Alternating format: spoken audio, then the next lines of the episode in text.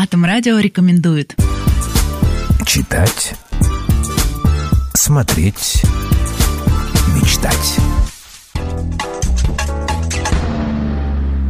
Меня зовут Игорь Томляк, я работаю начальником отдела защиты активов Ангарского электролизно-химического комбината. Мое внимание в этом году было больше всего приковано к тем событиям, которые происходят на востоке Украины. Я с большим интересом читал различные очерки, публикуемые в интернет-порталах, в частности на военном обозрении, посвященные этим событиям. В связи с этим я хотел бы посоветовать вам обратиться к двум произведениям, которые я считаю, что были бы интересны для понимания той ситуации, которая вершится на наших глазах. Прежде всего, я хочу вам порекомендовать обратиться к роману Валентина Савича Пикуля «Фаворит». Этот роман рассказывает о становлении российской истории именно на южных рубежах нашей российской в то время еще империи, о том, как российские штыки отвоевали у Османской империи Крым. Первая часть посвящена становлению Григория Потемкина как фаворита великой государини Екатерины II, а вторая часть уже посвящена, собственно, завоеванию русскими войсками территории Крыма. Еще я хочу посоветовать прочитать книгу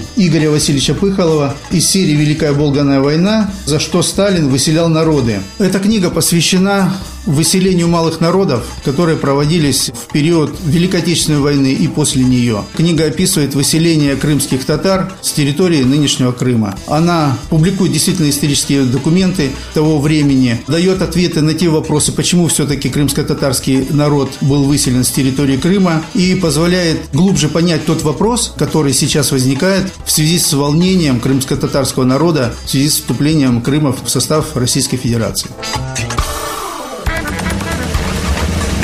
Что касается фильмов, то я хотел бы посоветовать посмотреть фильм «Солнечный удар». Фильм создан небезызвестным российским кинорежиссером Никитой Михалковым по мотивам рассказа Ивана Бунина «Солнечный удар» и по мотивам очерков того же Ивана Бунина «Окаянные дни». Я думаю, что этот фильм также будет полезен для понимания сегодняшней истории российского государства.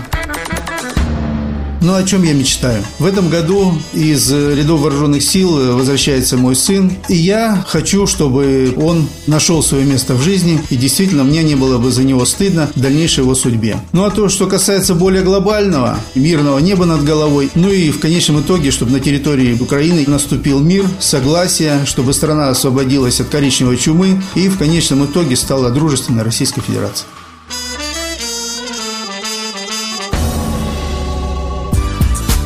Читать, смотреть, мечтать.